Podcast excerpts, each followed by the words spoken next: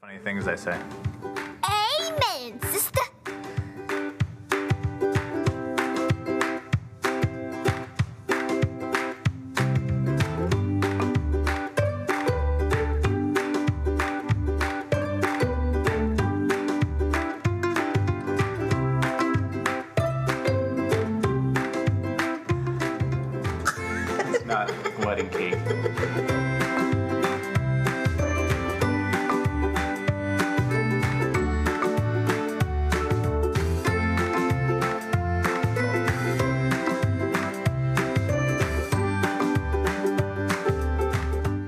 Just can't take my eyeballs off those cookies.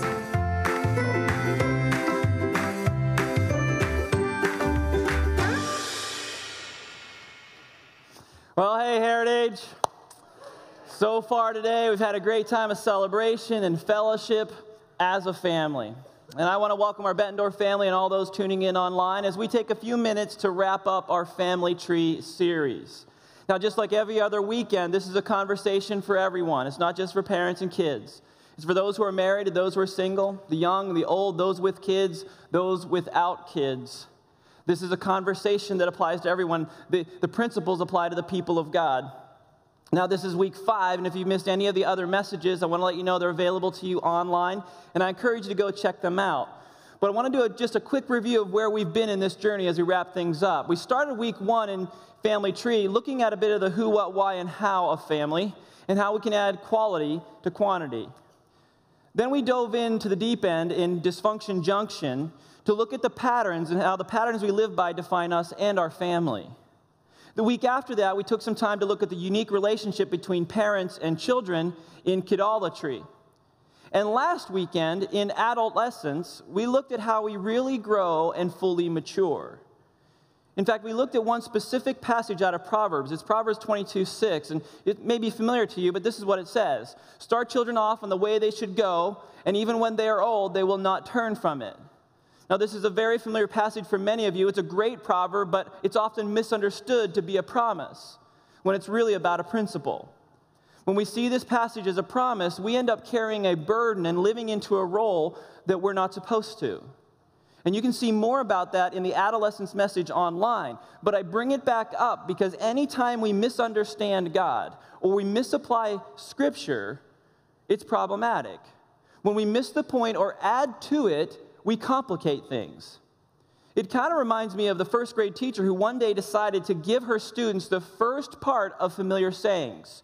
Just kind of like life proverbs, not biblical proverbs, the, the kind of things that we just know are adages in life. It's things like, for example, better to be safe than, what would be the ending? Yeah, well, that's not what she got in her responses. Here are a few things that she received in this one better to be safe than punch a fifth grader. That's actually good advice. Here's another one strike while the bug is close. Also, good advice. Here's another one. It's always darkest before, they said, daylight savings time. yes, you are right. Here's another one. Don't bite the hand that looks dirty. Also, good counsel. Rolling on further, a miss is as good as a mister. Shout out to the women. There you go. And then we have this one if you lie down with dogs, you stink in the morning. That is true. I just got a couple more. The pen is mightier than the pigs. The pen, not the pen. Never mind. All right, here we go. A penny saved is not very much. and lastly, children should be seen and not spanked. And all the children said, Amen. Amen. Like those are those are funny, and, and some of them are actually really helpful counsel. But I share those because I think sometimes we can be like those first graders when it comes to the things that God has said in His Word. We can miss the point, we can misunderstand, we can even add our own twist to it when it doesn't when it isn't even there. And we can do that in families. But families are too important to get God's instructions wrong. The family is one of God's primary missional communities in the world, and when they function well, it's powerful and effective. In fact, everyone needs family. Everyone needs family. That's your first fill in if you're tracking along in the note guide today. Everyone needs family. Everyone needs what? Family. Now, look, we can talk in terms of primary community group, and the primary community group that we have in life influences us tremendously. And most often it is family, but how we define family is important. We can define family by birth, by blood, sweat, and tears, by belief. Even Jesus hinted at this. There was a moment where Jesus was, was teaching, and someone came to him and said, Hey, your mom and your brothers are waiting to talk to you. And he said, Who is my mother, and who are my brothers? And then he turned to his disciples and he pointed at them. And here's what he said in Matthew 12, verse 49. He said, Here are my mother and my brothers. For whoever does the will of, the, of my Father in heaven is my brother and sister and mother.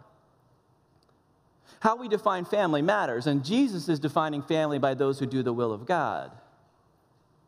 But I think sometimes we want to narrow the definition of family when God wants us to broaden the definition of family because it's as a family that we go.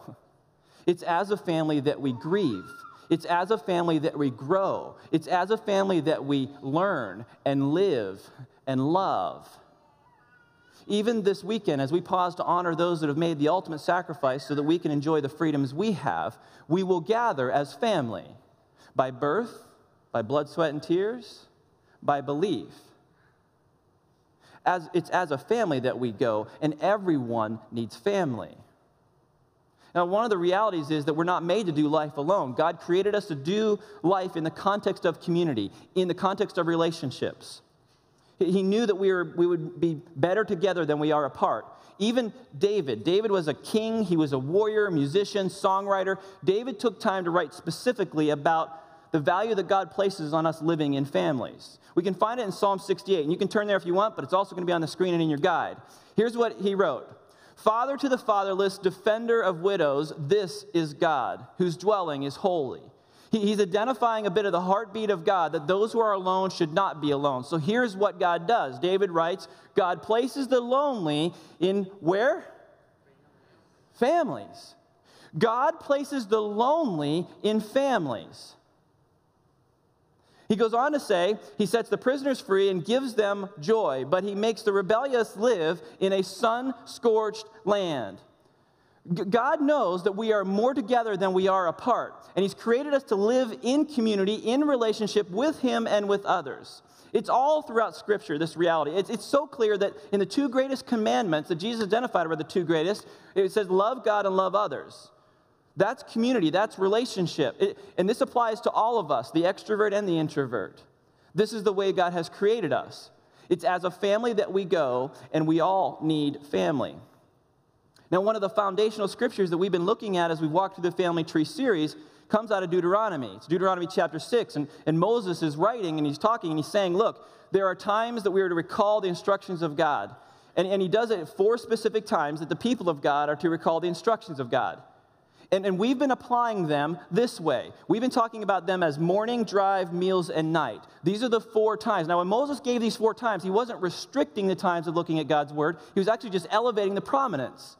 Saying, look, these are opportunities that we need to be thinking about what God has said and applying them. So these four things go under the time column, and we've been talking about how what we're trying to communicate, what the role is, and what our goal is across this whole continuum. And on the very back of your sermon note guide today is the full matrix of those four columns and the four times. And I really encourage you to consider using this as a starting point to add quality to quantity, to do the right thing at the right time, whether you have kids by physical birth or kids by spiritual birth. This is a great way to start, and it's not too late to start. If you've not done this, you can still start even today to begin to add quality to quantity and invest in ways that make a difference for generations to come. Because everyone needs family. Everyone. Now, I realize the church is called to be family. But here's something that, that sometimes gets sideways in our thinking the church was never intended to be the sole spiritual influencer. The church was never intended to be the sole spiritual influencer. Church is family, but sometimes I think it can become something it was never intended to be. Now, I want to be clear. We don't go to church, we are the church. So the church is about people, the church is the community of God, it's not a building and a place. And it's in the context of that community that we can be influencers, but not to be the sole spiritual influencer. The church is a key influencer, It's, a, it's an essential one, it's even central to community, but not to be the sole spiritual influencer. So when we look at the church community and we say, look, I'm going to drop my kids off and you're going to take care of all their spiritual needs, I'm good to go. That's not how this works. It's, it's drop off kids, and together we do this. There, there's a daily, weekly reality that allows us to lead our families into fullness, into spiritual maturity. But I think many have made the mistake of outsourcing spiritual influence in their family, whether intentionally by saying the church is going to take care of all that, or unintentionally by letting the world do it. Too many of us have outsourced what should be a responsibility for the family. And the church can be and is designed to be part of that. But the church is not to be the frontline spiritual influencer. Parents and the nuclear family are. The church can and absolutely must position families to be lead spiritual influencers. We have to. We are on this journey together, and we need to maximize these gathering moments, but I tell you, this is not enough. The kind of life that God wants to have for you does not fit into an hour on a weekend. There's 168 hours in the week. If you give one hour towards gathering with God's people, there's 167 hours that still are sources and places of influence in life. And that's why we talked about it a couple weeks ago, saying that what happens at home is more formative than what happens here. It takes a village. And that's great and true, but our villages and towns no longer work that way, which is why being linked in the church is so important. We can't neglect that. But I think when we think of family, sometimes we look at it and we look at it as just like boxes, segmented boxes, as opposed to a mixture of relationships. Now, I realize part of that is how a guy thinks as opposed to how a girl thinks. Men think like waffles and women think like spaghetti where men are like boxes and everything's separate, and, and women are spaghetti where all the noodles are touching. You pull one noodle, it affects everything. And, and actually, that's how family really functions. Because family is more a circle than a hierarchy. Family is more a circle than a simple hierarchy. It's more like spaghetti than a waffle. Think about it this way you are in the context of a family. Now, your family is that primary community group, PCG, I'm making that up, primary community group, there you go. You are in the context of that primary community group. Now, most often that is your nuclear family, but there's also the church, if you're connected into the church family. There, there's also the, the neighborhood that you live in. It could be uh, school, it could be work, friends. These are all influencers into the dynamic of what, what constitutes family. Now, it is more a circle than a hierarchy. A, a, hierarchy would look more like an organizational chart that reflects authority. Family is a circle and it reflects influence. And what Jesus said was that family are those who do the will of the Father. So hopefully, in your primary community group, they are following God. Because we looked at this last week, it is always folly to follow anybody who doesn't follow God. So when you take in maybe a, a Christ centered family approach, but then you also have the church, this becomes this like dual influence. But again, if you take one hour a weekend or even two hours a weekend, that's still, if you take one hour, it leaves 167 hours for the rest of the week where everybody else gets to influence what's happening in life. Now, sadly, friends and work and school and community, they don't all follow God. And because they don't follow God, they can actually lead us to other influences. But the church is not to be the sole spiritual influencer. That family primary community group has greater influence. This is where morning drive and meal and night times become those touch points for leading family towards God's, God's purposes and into holiness with Jesus Christ. The, the church is never intended to be the sole spiritual influencer. And, and on top of that, family is to be a place of influence not a place to hide. Family is to be a place to influence, not a place to hide. Now, I realize in a world that is filled with hardship and pain and evil, we can be tempted to see our family as a place to hide from the world, a safe spot to retreat. And it should be that a, a, safe place to pull back, to find love and care and support. But if that's all our family is, it is not living into God's purpose for it. The family is a place of frontline influence. Yes, a place of refuge, but oh, so much more. So much more. Look, look, God wants us to be like him. So, with that understanding, Psalm 68 is more than a reference to the value of family, it actually hints to the function of family. Let's go back and look at it for a moment. Father to the fatherless, defender of the widows. This is God. So, he's placing value on caring for those who are alone, the widow and the orphan. But take a look at this. Down into verse 6, God places the lonely in families. This is not about proximity, this is about community. It's about care and purpose and impact. And God puts us in families not to solve loneliness, but to lead us into fullness. Let me say that again. God puts us in families not to solve loneliness, but to lead us into fullness. Look what he goes on to write here, what David wrote. He sets the prisoners free and gives them joy. God's heart is for us to live into fullness with Him through His Son, Jesus Christ, life to the full. And those who do not live into that through a relationship with Jesus end up living a rebellious life in a sun scorched land, isolated and vulnerable. Family is to be a place of influence, not just a place to hide. These, these things are not disconnected. They all reflect the heart of God and His design. Family is a place of influence, a place to realize full potential. Now, now, I realize as well that some of you are in a family design or a family situation where the likelihood of healthy influence toward you is slim. But what about your influence towards them? See, we can live in a dynamic where you're either transforming your dynamic or you are allowing your dynamic to transform you. And family is a place of influence. So, what do we do with all this? Well, I want to give us an invitation to do one thing as we wrap up this series the opportunity that we need to think bigger and not smaller. We need to think bigger, not smaller. Most people want to narrow their relational wedge and then put themselves at the front end of it. We naturally seek to go smaller and to make life about us. But we need to think bigger and not smaller. We need to think more broadly and not narrowly. We need to think outward, not inward. So it's think bigger, not smaller.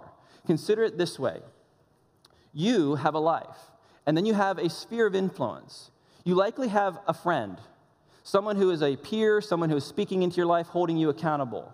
But you have also been placed in the context of a family. Whether it's physical or spiritual, you have an influence that's ahead of you.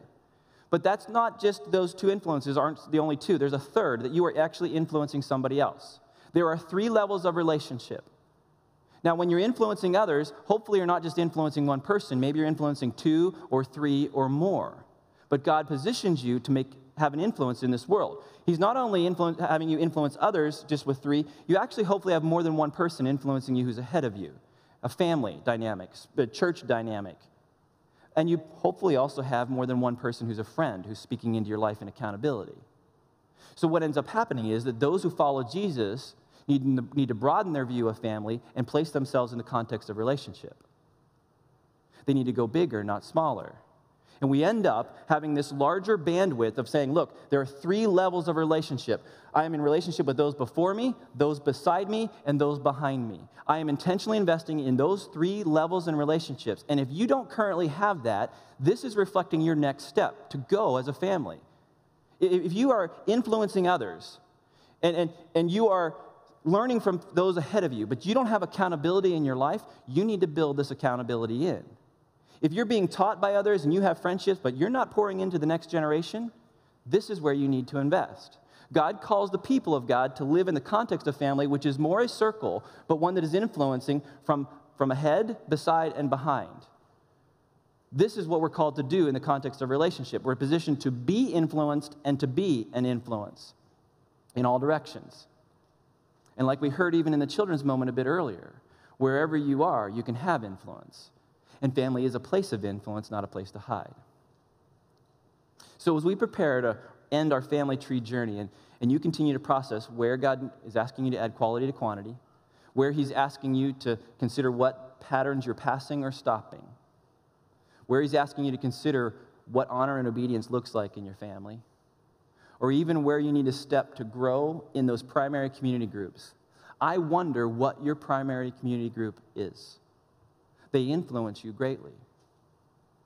Are, are, are they influencing you or are you, you influencing them or both? Maybe you could ask yourself this question as we close Am I transforming my dynamic or is my dynamic transforming me? What's happening in your world? See, when we go back to this diagram over here, we can hide, we can retreat, or we can influence. And the reality is that this circle dynamic that we're talking about has an outward influence as well. We're not just to be influenced, we're to be an influence. And the question is are you influencing your dynamic? Is your dynamic influencing you? You are a son and daughter of the king. It's as a family that we go, not alone, not in isolation, together.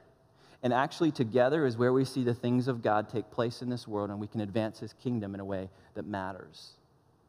So, as you process whether you're influencing your dynamic or dynamic is influencing you, I pray that you will take a posture of living in the context of community and relationship as a son or daughter of the king because he has a purpose and plan for you and he's not done with you yet. It's as a family that we go, and we all need family. Would you pray with me? Father, I thank you that you invite us not only into relationship with you, but relationship with others. You call us to love you and you call us to love others, and then you place us on mission. God, I, I, thank you that because of Jesus, we can have relationship with you. And I pray for those today that maybe haven't done that, that they would become part of your family by doing your will. I also pray, Father, for, for those that are around us that we need to seek to love more intentionally, to be in relationship either as those before us, those beside us, or those behind us. Help us to live fully in more of a circle dynamic than a hierarchy, not one based on authority, but one based on influence. Because we all have influence regardless of age. And I pray that we would be good stewards of that in a manner that leads more and more people in a relationship with you. Lord, I thank you for the family tree journey. I thank you for this time, even now. I love you. I pray these things in Jesus' name.